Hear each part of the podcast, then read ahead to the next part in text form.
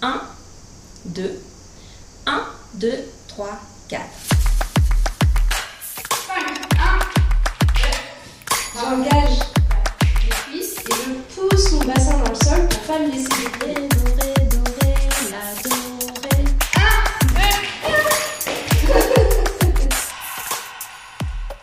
Bienvenue sur Se mettre en mouvement, le podcast des pratiques sportives et culturelles. Je suis Marjorie, fondatrice de Calendae et professeure de danse, et je suis ravie de vous retrouver pour ce nouvel épisode de Se mettre en mouvement. Se mettre en mouvement, c'est un podcast pour vous aider à vous lancer dans un sport ou dans une pratique culturelle. Vous aider à surmonter les barrières et les freins qu'on se met, ces idées reçues qu'on serait pas assez bon, trop débutant, pas à notre place dans un cours. Il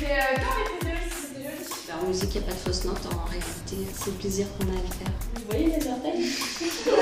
Pour vous aider à oser, à vous lancer, à vous mettre en mouvement. C'est parti, let's go. Je vous souhaite un bon épisode. Alors aujourd'hui, j'accueille Cindy qui accompagne les femmes à devenir actrices de leur vie. J'ai rencontré Cindy à Montpellier et elle m'a fait découvrir un nouvel outil, le Human Design. Un outil très chouette pour apprendre à se connaître. On s'est rendu compte ensemble que cet outil pouvait notamment vous être utile pour choisir vos activités sportives et culturelles, alors c'est pour ça qu'on est là. Bonjour Cindy. Bonjour Marjorie. Déjà, peux-tu nous expliquer en quelques mots qui es-tu, que fais-tu, et puis qu'est-ce que c'est que ce Human Design ? Donc moi j'ai 37 ans, il y a encore 2 ans j'étais célibataire, je vivais à Paris, j'étais responsable de communication. Et j'ai fait un petit 360 puisque maintenant je vis à Montpellier, j'ai une petite puce qui va avoir 2 ans et je me suis lancée dans l'entrepreneuriat, dans le développement personnel. Donc aujourd'hui je suis coach en développement personnel. J'accompagne plus particulièrement les femmes à redevenir actrices de leur vie. Donc je les accompagne à mieux se connaître et puis à oser se révéler, oser s'affirmer pour qu'elles créent la vie qu'elles ont vraiment envie de vivre, une vie plus alignée, plus épanouie. Et j'utilise, bien sûr, pour ça, le Human Design, ou le design humain, si vous préférez. Je vais beaucoup dire HD, donc pour Human Design, voilà, plus simple. Le Human Design, c'est un outil de connaissance de soi qui est hyper profond, qui est basé sur vos informations de naissance, donc votre date, votre lieu de naissance, et qu'est-ce que j'oublie ? Et votre heure de naissance, hyper important, l'heure de naissance. Et ça vous donne un peu votre mode d'emploi, en fait, votre notice à la naissance, comment vous fonctionnez, comment... Mais le problème, c'est que vos parents, les personnes qui vous ont éduqué, qui vous ont accompagné, la société, ils n'ont peut-être pas eu cette notice. Et donc, du coup, vous avez été conditionné comme ça par plein de choses, en fait, par tout votre entourage, la société même, ce qui fait qu'on s'éloigne petit à petit de notre nature innée. Et donc c'est vraiment ce que j'essaye de faire moi aujourd'hui avec le Human Design, de vous reconnecter à cette nature et à un fonctionnement beaucoup plus aligné avec vous-même. Trop chouette. Est-ce que juste tu peux nous dire ce qui a fait un peu en quelques mots ce virage à 360 quand même et comment t'en es arrivée au Human Design peut-être ? Oh là là, vous avez 3 heures ou comment ça se passe ? On l'a dit en quelques mots. Non, je vais vous raconter comment j'ai découvert le Human Design. Alors, le virage, moi, il a été assez, finalement, ça a demandé quelques, je dirais, années de préparation. Ouais. J'ai été coachée moi-même plusieurs fois avant d'arriver à ça. Et le Human Design, je l'ai découvert d'une manière très particulière, on va dire. Je l'ai découvert grâce à l'éco-quantique, qui est une pratique que moi-même je pratique aujourd'hui, qui permet de communiquer avec son inconscient. Voilà, c'est un peu comme si on est des stations radio et puis on émet des fréquences. Et donc moi, je viens décoder l'information qui était mise par ces fréquences pour la remettre au niveau du conscient. Ne partez pas si vous ne connaissez pas. Je ne connais pas non plus. Je ne connaissais pas non plus avant de rencontrer Cindy. S'il y en a qui font un peu de...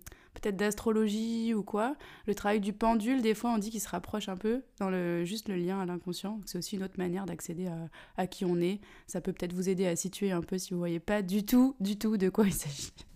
Oui, non. On va passer là-dessus, mais voilà, c'était juste pour vous raconter la petite histoire qu'en fait, c'est en faisant une séance d'éco-quantique que la personne qui me l'a faite m'a parlé de Human Design. Et donc, je suis très curieuse, j'adore apprendre de nouvelles choses, surtout quand ça concerne le développement personnel. Et donc, j'ai été creuser ce sujet. Au début, Quand j'ai vu à quoi ça ressemblait, j'ai fui. Je me suis dit, oh là là, c'est quoi ce truc hyper compliqué ? Et la vie m'a ramenée au Human Design. Et donc, voilà, c'est comme ça que je me suis formée, pour moi d'abord, pour mieux me comprendre. Et puis ensuite, j'ai vraiment eu envie de partager ça, parce que je trouve ça vraiment passionnant. Et c'est pour l'instant l'outil le plus complet que j'ai pu rencontrer pour la connaissance de soi. Donc, quand tu dis mode d'emploi, ça veut dire quoi ? On regarde son Human Design, on sait à quelle heure on doit se lever le matin. Si seulement. Ça va vous donner, en fait, pas mal d'infos sur, effectivement, notre fonctionnement, globalement. Ouais. Comment je dois rentrer en action, comment je peux prendre des meilleures décisions, quels sont mes potentiels, de quoi je suis capable... au contraire, peut-être qu'elles sont un peu plus mes parts d'ombre, et un des sujets qui nous intéresse, l'énergie, comment je gère mon énergie. En fait, on pense, on est un peu dans une société où on nous demande d'être productif de 9h jusqu'à 19h, et sans repos, sans pause, alors qu'en fait, on n'est pas tous capables de faire ça. Ouais. Et le Human Design nous donne des informations là-dessus. Ouais.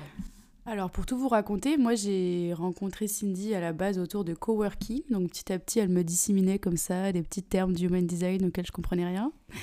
Et du coup, un des premiers trucs qu'on découvre, en tout cas au contact de Cindy, c'est qu'il existe plusieurs types de Human Design.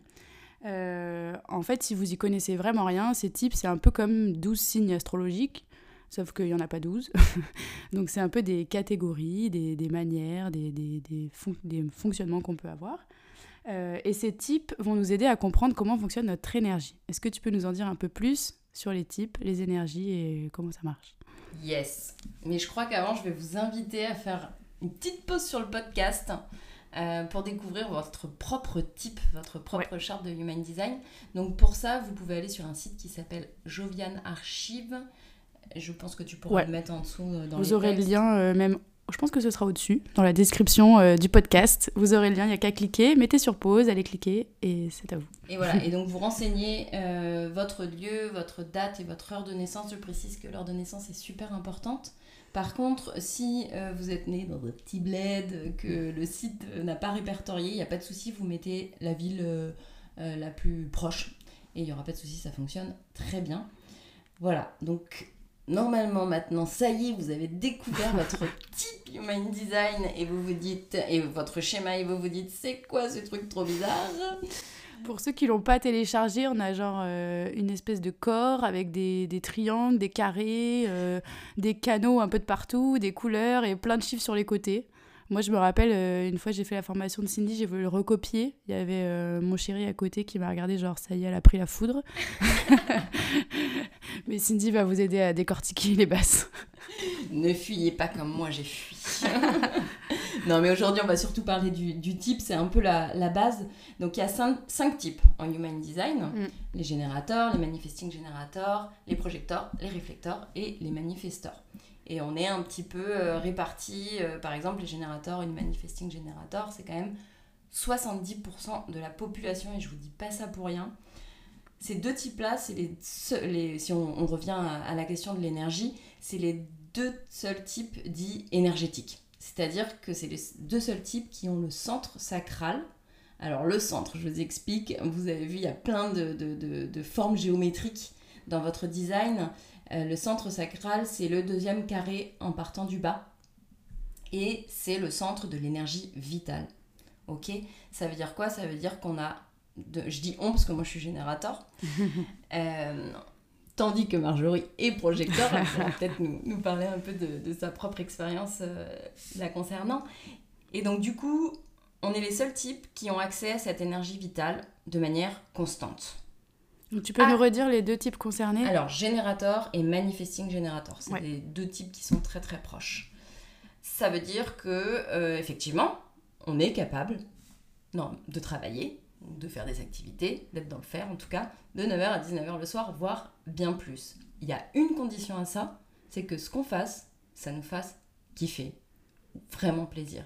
Évidemment, dans la journée, on ne peut pas toujours faire des choses qui nous fassent plaisir, mais par contre, c'est important de trouver cet équilibre dans la journée Et si, évidemment, il y a des tâches qui vont plus vous faire, chier que d'autres, trouvez l'équilibre en faisant des choses qui vous plaisent. Parce que si vous dites oui, si vous vous lancez dans des choses qui ne vous plaisent pas, là, ça va être le contraire. Donc, c'est pas parce que vous êtes générateur ou manifesting générateur que vous pouvez pas vous retrouver complètement épuisé. Okay. C'est juste que là, il y a vraiment un problème de désalignement, si c'est le cas. Et les autres types, donc les projecteurs, les réflecteurs et les manifesteurs, n'ont pas ce centre sacral défini.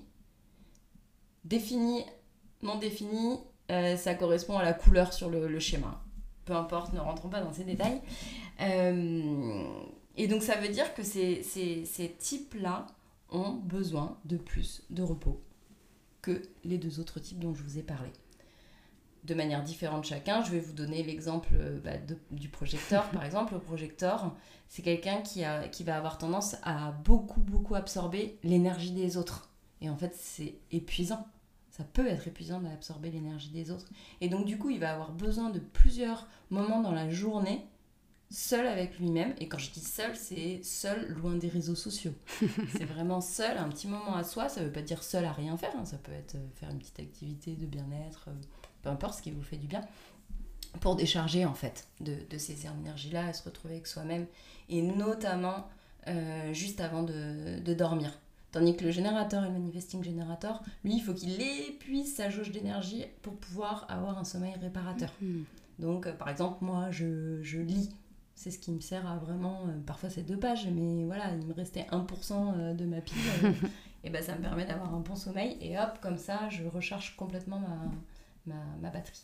Et juste rapidement, les 2 derniers types du coup ?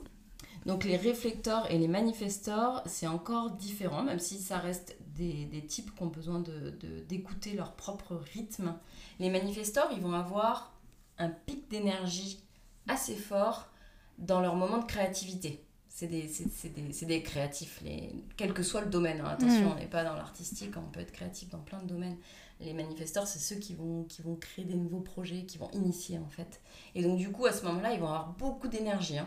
Attention, on peut faire tout autant, qu'on soit manifesteur, réflecteur, générateur, peu importe. On peut faire tout autant de choses, mais à un rythme différent en fait.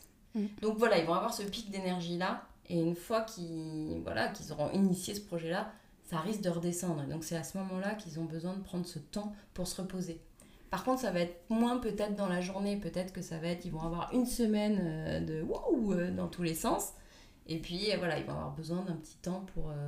Après, c'est à vous d'observer aussi votre propre fonctionnement. Tous les manifesteurs ne fonctionnent pas de la même manière. En plus, il n'y a pas que le type qui rentre en jeu, bien sûr. Et les réflecteurs, c'est encore... un petit peu différent. Les réflecteurs, le nom l'indique un petit peu, c'est des miroirs des autres. Donc c'est pareil, ils vont capter, refléter en fait l'énergie des autres. Donc il y a aussi un risque quand même de s'approprier l'énergie des autres. Donc c'est pareil, c'est important qu'ils prennent ce temps-là. Moi j'ai la chance d'avoir 2 sœurs qui sont réflecteurs. Je dis la chance parce que les réflecteurs, si c'est votre cas, vous faites partie des 1% de la population quand même. Félicitations.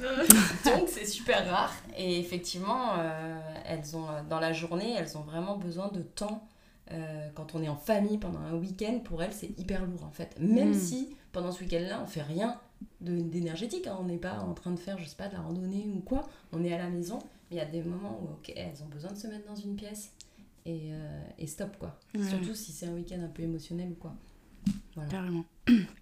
Moi, j'avoue que c'est un truc qui m'avait vachement aidée quand j'ai découvert ça, parce que je me suis rendu compte qu'effectivement, du coup, j'avais reconstruit en étant à mon compte un modèle où je travaillais de 9h à 18h, mais surtout toujours dans le même espace avec les mêmes personnes, et que ça m'épuisait beaucoup. Alors qu'en fait, maintenant, je fonctionne par cycle. En général, j'essaye de faire 2-3 heures quelque part, puis... une balade pour aller ailleurs, 2-3 heures, enfin, chemin quoi, 2-3 heures pour travailler ailleurs. Et c'est vrai que je me suis rendu compte que c'est ce que tu dis. Au départ, on a la sensation qu'on est capable de faire moins, parce qu'on se dit « mais je suis pas capable de tenir la durée », alors qu'en fait, en respectant le rythme, on accepte les calmes, on peut repartir, et du coup, en fait, ça marche mieux. Donc, exactement. C'est cool. Et tu m'as partagé un truc hyper intéressant il y a pas très longtemps par rapport à ton sommeil. Oui, parce que Cindy racontait que du coup, quand on est projecteur, on utilise l'énergie des autres.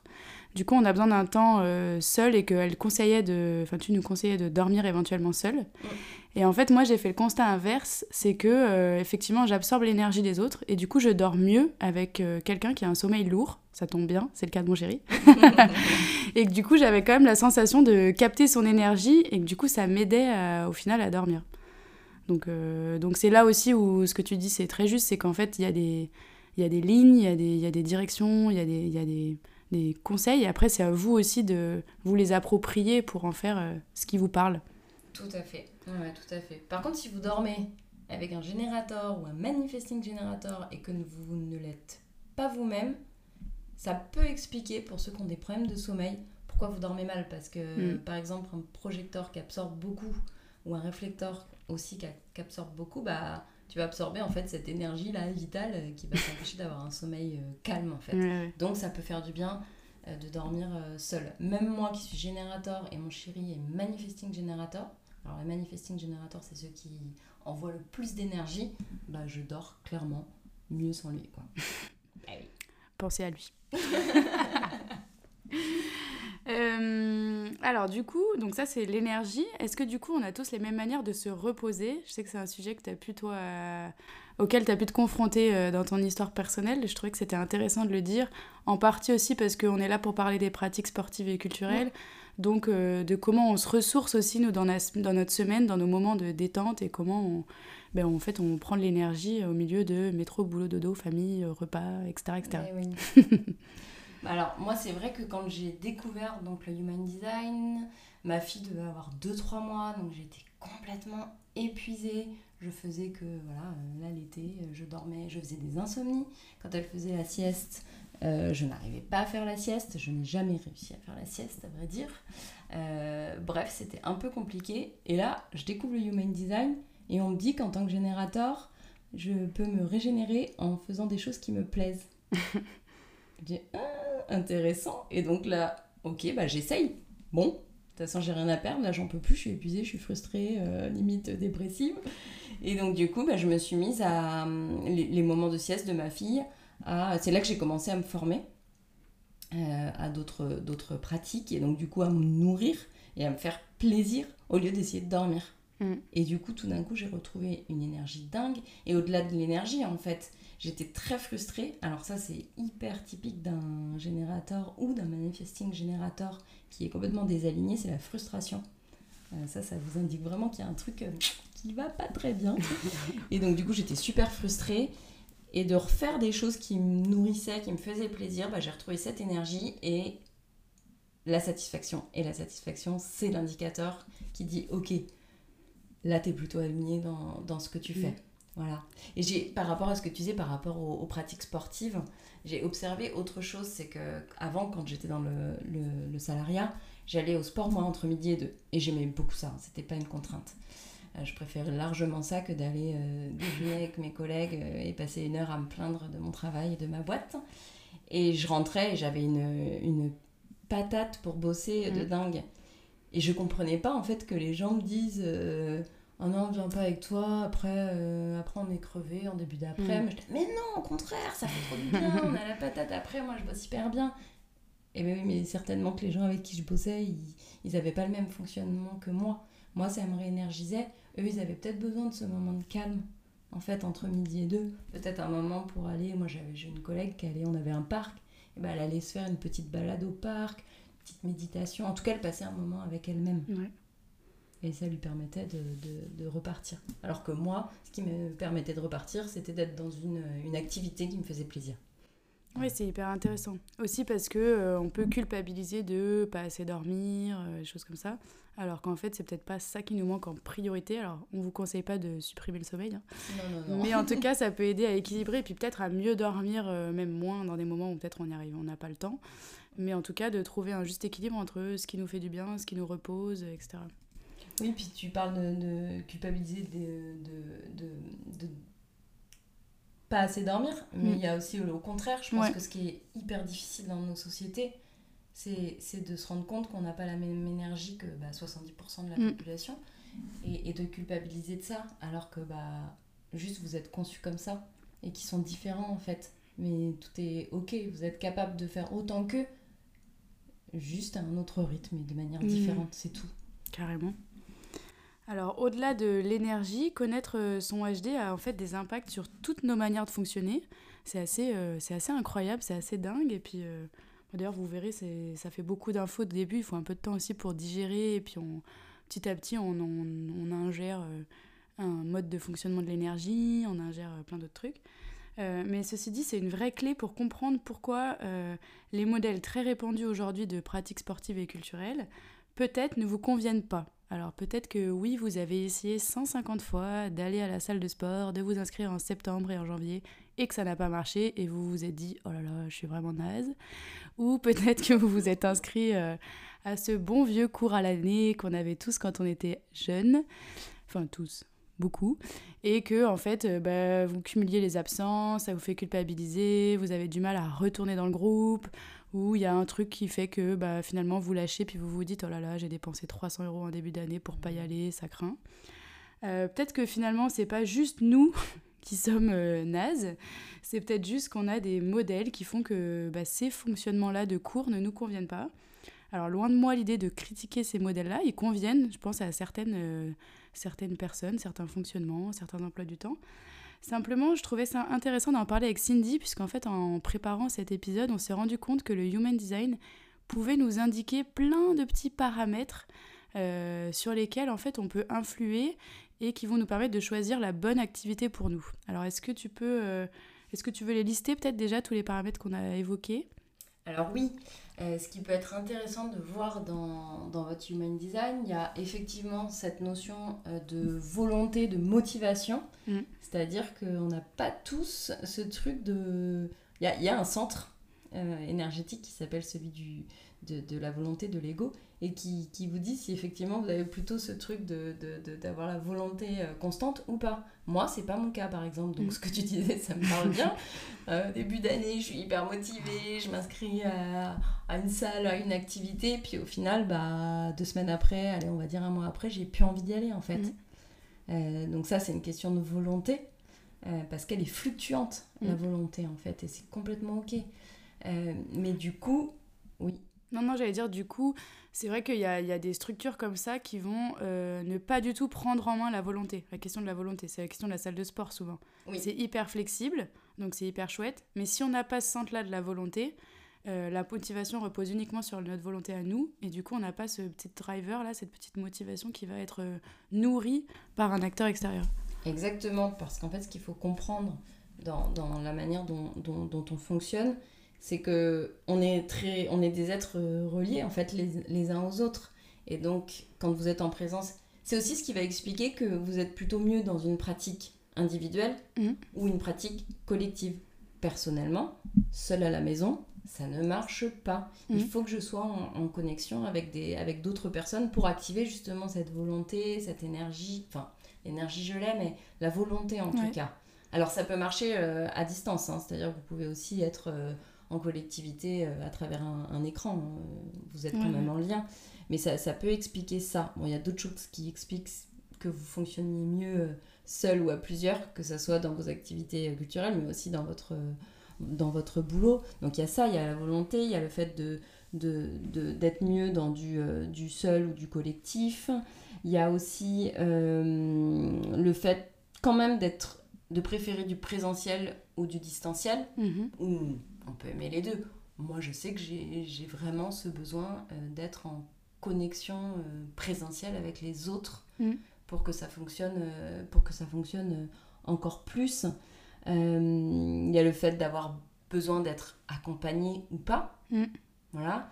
Et moi, il y a une question qui me parle beaucoup, c'est le fait d'avoir besoin de routine ou au contraire, enfin de routine dans le sens... Ok, je suis bien, je choisis une activité et puis je la fais pendant toute l'année, voire pendant des années, où j'ai plutôt ce besoin de renouvellement permanent, etc. Moi, c'est mon cas et c'est vrai que du coup, c'est hyper compliqué pour moi de m'engager dans une année sur une pratique. Donc, j'ai envie de faire 1000 choses. Par exemple, j'adore danser, sauf que j'ai envie de faire plein de danses. Du coup, je ne fais rien parce que j'ai envie de m'engager dans rien. Voilà. Et c'est d'ailleurs ce qui est quand même, je trouve, assez intéressant avec Calendae, c'est de pouvoir faire, je choisis un module, je teste telle pratique, si ça m'a pas plu en plus, c'est fini, c'était soit sur une semaine, soit sur 1 mois, Et le mois d'après, je peux tester quelque chose d'autre. J'adore ce concept-là. Carrément. Donc juste pour vous les relister, on vous invite peut-être à faire un point de votre côté sur tous ces paramètres et de voir peut-être s'il y a des choses où vous vous dites « Ah oui, là je me sens plus comme ci, comme ça ». Donc il y avait la volonté. Donc est-ce que vous vous sentez capable de tenir la volonté, enfin capable, est-ce que ça vous parle de tenir, d'avoir une volonté propre à vous-même sur une longue durée, ou est-ce que vous avez besoin qu'on vous motive à ça, qu'on vous trouve un cadre ? Est-ce que vous êtes du genre à avoir peur de débuter, de la nouveauté et d'être accompagné pour le faire ? Ou est-ce qu'au contraire, vous, ça vous fait pas peur ? Je sais que moi, j'ai vraiment les deux profils d'élèves. Profils qui ont besoin d'être un peu coucounés, etc. Et de se dire, oui, ça va bien se passer, c'est le début, mais tout va bien. Et les profils qui s'en fichent, qui sont là très bien, tranquilles, sur la découverte. Est-ce que vous avez besoin de routine ? Et donc oui, vous avez besoin d'un cours à l'année qui va en fait s'inscrire dans votre emploi du temps et qui va être un peu votre doudou de récurrent de la pratique, ou est-ce que vous avez besoin de renouveler, alors soit sur les thèmes, soit sur les disciplines, soit sur d'avoir cette notion-là de cycle qui démarre, qui s'arrête, qui redémarre, qui s'arrête. Et est-ce que vous avez besoin de pratiquer seul ou en collectif ? Je trouve que ça fait déjà une bonne grille d'analyse de son mode de fonctionnement et de ses pratiques. Donc l'idée aussi de cet épisode, c'était ça, c'était de vous éclairer en fait à mieux comprendre et à prendre du recul, en fait, c'est ça, sur des modèles qui existent, qui ont l'air d'être des modèles immuables, des seuls modèles de fonctionnement. Mais en fait, c'est peut-être basé sur juste un fonctionnement traditionnel auquel on a l'habitude, et peut-être sur une majorité de pourcentage de gens, mais dont vous ne faites peut-être pas partie. Sachant qu'on rappelle, 40%, c'est pas non plus une petite minorité, quoi. Et non, mais dans les 40%, par exemple, les réflecteurs, ils sont que 1% à fonctionner comme ils fonctionnent. Et on n'a parlé que des types. Hein. Oui, c'est clair. On est tous super différents. Et c'est vrai que je trouve que c'est important de se dire que bah, c'est complètement OK de ne pas fonctionner comme le copain d'à côté. Ouais. Et d'accepter effectivement de sortir de ces modèles, de ces schémas qui sont hyper enfermants et dans lesquels on n'est pas forcément tous bien. Et ça concerne notamment les pratiques culturelles et sportives. Et c'est d'autant plus important que si vous êtes un type qui a besoin de se nourrir pour se reposer, pour équilibrer, moi je trouve que la pratique sportive et culturelle, bon je suis pas très objective parce que c'est pour ça que je l'ai fondée, mais que la pratique sportive et culturelle va être vraiment un endroit justement de ressourcement, de se nourrir. Et c'est aussi là où Calendae, nous on a fait le parti de proposer des disciplines qui vont être riches, dans le sens où oui, on ne se prend pas la tête, on est là pour du loisir, mais elles vont être riches d'enseignement et donc elles vont nous nourrir. Et on n'est pas sûr de la pratique sportive à faire 15 squats parce qu'on n'est pas là pour construire des muscles et pour suer simplement, mais pour se renourrir et avoir ce repos-là qui va venir de « j'apprends, je m'enrichis et donc je m'apaise ». Et donc voilà. Donc c'est vrai que c'est aussi une source de réflexion. Oui, j'avais envie de rajouter un petit... Ça me fait penser à une chose... c'est à l'inspiration. C'est que vraiment, en fonction de comment on fonctionne, justement, en fonction de son design, on a aussi des sources d'inspiration différentes. C'est-à-dire qu'il y en a qui n'ont pas besoin de sources extérieures et d'autres, si moi j'en fais partie. Et donc du coup, c'est une des raisons pour lesquelles j'ai besoin d'être dans du collectif. C'est une des raisons pour lesquelles j'ai commencé à faire du coworking avec toi, d'ailleurs, Marjorie. C'est que du coup, d'être en connexion comme ça, ça m'inspire. Ouais. Ça m'inspire des choses pour ma vie quotidienne, pour mon travail, etc. Donc, et les pratiques sportives et culturelles, évidemment. Bien sûr. Plus, quoi. Carrément. Donc, bah voilà, questionnez-vous, questionnez les modèles autour de vous et surtout, prenez ce qui vous fait du bien. Alors, si c'est Calendae, on sera ravis, mais si c'est autre chose, on vous en voudra pas non plus. Peut-être que pour vous, la salle de sport marche très bien et le cours à l'année aussi. Et dans ce cas-là, c'est super parce que ce sera plus facile pour vous de trouver, a priori. C'est clair. Alors du coup, maintenant qu'on sait qu'on est tous différents, qu'on a des fonctionnements différents, on a déjà donné pas mal de billes quand même, mais est-ce que tu peux nous redire en quelques mots, parce qu'on peut être un peu noyé dans toute cette diversité, comment on fait pour nous se repérer au milieu de tout ça et commencer en fait à prendre des décisions pour nous et pas en fonction des modèles établis. Alors moi ce que j'ai envie de vous dire, c'est que donc là je vous ai donné certaines informations. Vous pouvez aller en trouver d'autres sur le net. D'ailleurs, je propose, si vous le voulez, un e-book qui parle vraiment des bases du Human Design, pas seulement du type, mais aussi de l'autorité, notamment comment prendre mieux ses décisions. Donc, c'est gratuit, non ? Oui, bien sûr, c'est gratuit. Oui, c'est gratuit. Oui, c'est un e-book à télécharger gratuitement. Je pense qu'on vous mettra le lien aussi. Ok, vous prenez connaissance de ces informations, mais ne les prenez pas pour argent comptant, ok ? Il y en a d'ailleurs qui peuvent un peu ne pas vous parler, et c'est complètement normal, c'est complètement ok. Ce qui est intéressant, c'est qu'une fois que vous avez ces informations sur votre éventuel mode d'emploi, c'est d'observer déjà vos comportements, vos modes de fonctionnement actuels, et puis peut-être d'expérimenter d'autres nouvelles manières de faire et voir ce que ça crée, ok, sans se mettre de pression, parce que parfois on nous dit, ah bah, avec des tests, on nous dit, bah voilà, t'es comme ça, et donc du coup, il faut que je sois comme ça, et puis si je suis comme ça, ça va pas marcher, machin.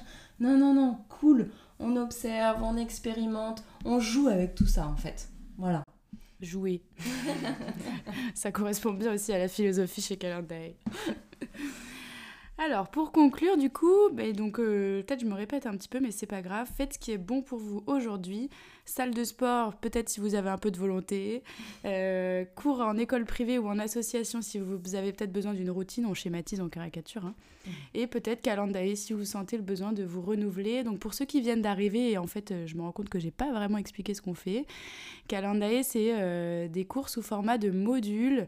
Donc, c'est un cours par semaine pendant 2 mois ou un cours par jour pendant 5 jours. Et vous choisissez, à chaque fois votre module, au milieu vos créneaux horaires. Il y a un début commun à tout le monde, une fin commune à tout le monde, un apéro. Donc, on est vraiment dans ce sport-là qui va être... cette pratique qui va être nourrissante, qui va être en collectif et qui se renouvelle régulièrement. Et bien sûr, vous pouvez aussi mixer. Peut-être un peu de Calendae, un peu de salle de sport. Il y a plein de personnes aussi qui font des mix. Si vous avez envie d'avoir un peu d'aide pour vous y retrouver dans le HD, Cindy propose plein de choses selon aussi vos disponibilités, vos envies d'aller plus ou moins loin, d'être plus ou moins accompagnée. Est-ce que tu peux, juste pour conclure, nous expliquer un peu comment tu peux accompagner les personnes qui seraient intéressées à aller plus loin sur le HD ? Oui, alors hyper rapidement, je propose un programme en ligne à suivre en toute autonomie, à son rythme, vous l'aurez compris, c'est important, qui est un programme assez court de 23 vidéos, mais très, très courte, pour comprendre effectivement les bases de votre HD, ainsi que votre énergie et comment vous pouvez retrouver de l'énergie et la conserver pour pouvoir être en mesure de créer les changements, parce que moi c'est ça mon credo, c'est les changements de vie. Et si vous avez envie d'aller encore plus loin et de manière plus personnalisée, je propose aussi des lectures HD. Donc là ça va être un petit e-book très personnalisé une fois que j'ai votre Human Design, votre charte, ou encore... je propose aussi un coaching HD, donc là vous avez le e-book personnalisé que vous gardez, mais également 1h30 de coaching en live sur 1-2 problématiques que vous rencontrez actuellement et qui peuvent peut-être vous empêcher d'avancer dans ce que vous avez envie de créer, que ça soit personnellement, changer de mode de vie ou dans la reconversion professionnelle. Voilà. Donc on vous invite à télécharger votre charte Human Design si elle n'est pas déjà faite, c'est gratuit. Téléchargez votre e-book si vous avez envie d'en savoir plus sans aucun engagement, et c'est gratuit aussi. Et si vous avez envie d'aller plus loin, un programme en ligne, une lecture de HD, cherchez le mot, et un coaching personnalisé. Vous faites ce que vous voulez. On conclut donc en vous disant qu'on vous souhaite de belles découvertes et surtout d'arriver à prendre du temps pour vous et de vous écouter, parce qu'au fond c'est souvent la clé. Qui êtes-vous ? Qu'aimez-vous ? Que faites-vous ? Puis assumez-le, allez jusqu'au bout. Merci Cindy. Bonne journée. Merci.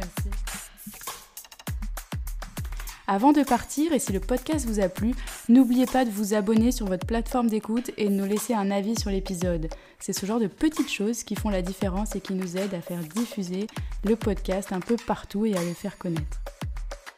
On vous donne aussi rendez-vous sur Instagram et sur Facebook pour échanger, répondre à vos questions, imaginer les prochains épisodes, ou directement sur calendae-montpellier.com pour réserver votre prochain cours évidemment. On vous souhaite plein de belles choses et on vous dit à bientôt pour un prochain épisode.